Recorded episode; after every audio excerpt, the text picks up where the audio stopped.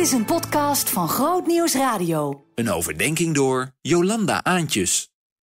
Wanneer je het Onze Vader bidt, merk je dat het begin en het einde gericht zijn op God. God alle eer aan het begin en een lofprijzing op Gods koningschap aan het einde. Het is als twee boekensteunen die aan de buitenzijde de boeken bij elkaar houden. Gods koningschap, zijn koninkrijk, die ons leven omringt. Want het midden van het gebed gaat om mannamentaliteit, om vergeven, om vrij te leven los van gebondenheid aan verzoekingen. Het midden van het gebed wil ons ook dicht bij God de Vader houden. Maar is heel realistisch ook.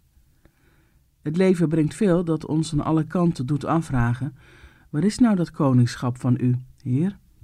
Bent u het? Of moet er toch nog iemand anders komen? Regeert u eigenlijk wel? Want, nou, dat leven, volop in spanningsveld.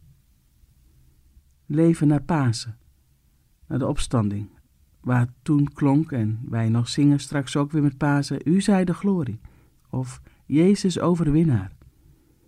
Maar ondertussen kreunt de schepping, worden bossen gekapt voor auto-industrie, verdwijnen weidevogels, is ons lichaam ook niet PFAS-vrij of kleine plastics in ons bloed? Worden defensiebudgetten verhoogd, neemt dreiging toe? En zoeken koninkrijken van aardse machthebbers uitbreiding, lopen mensen onder de voet en nemen vluchtelingenstromen toe? Of kleinere machtssystemen in jouw bestaan, die jou onderuit halen en vernederen, op werk of in een gezin, in een relatie, of in afhankelijkheid van overheidsregels? Ja, dat leven tussen die boeken steunen heeft wel heel wat steun nodig van dat koninkrijk. Want echt, de clash tussen de machten en koninkrijk is geweest. Tussen Pilatus, vertegenwoordiger van aardse macht, gebouwd op macht, eh, op, op, op handelen, en tussen Jezus, die mishandelde man. Het koninkrijk, gebouwd op waarheid, een koninkrijk van een andere orde. Een koninkrijk dat zichtbaar wordt in een mens die zoon van God is. Een houten kruis. Dat is de plaats waar we Gods liefde volkomen zichtbaar zien worden. Het is het moment waarop God de macht zichtbaar grijpt, toont, heerst. Daar kwam een einde aan aardse koninkrijken. Het kruis is de beslissende slag met de opstanding als gevolg van de overwinning die is behaald. Er is afgerekend met de macht van de zonde. De schepping kan zijn nieuwe schepping beginnen. Dat gebeurt allemaal bij dat kruis, overwinning door lijden heen. En ondertussen, het is nog steeds een spanningsveld. Het is geschied. We geven God alle eer. Zijn heerschappij is er. En tegelijk, het is nog niet volkomen.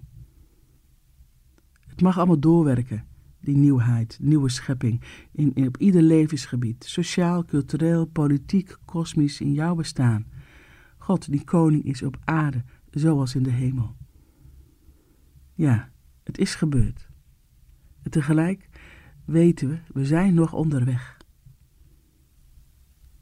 En is het ook geloofsvertrouwen dat God echt koning is op aarde, zoals in de hemel. Dat hij echt Heer is over de kosmos.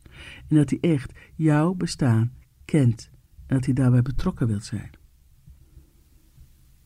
Het Onze Vader bidden is een geknield leven, met hoofd omhoog, met geloofsogen kijken en open handen ontvangen. Want van u is het koninkrijk en de kracht en de heerlijkheid in de eeuwigheid. Amen.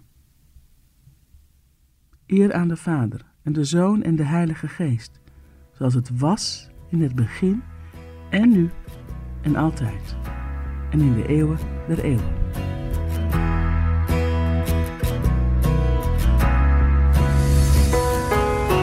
Meer verdieping? grootnieuwsradio.nl slash podcast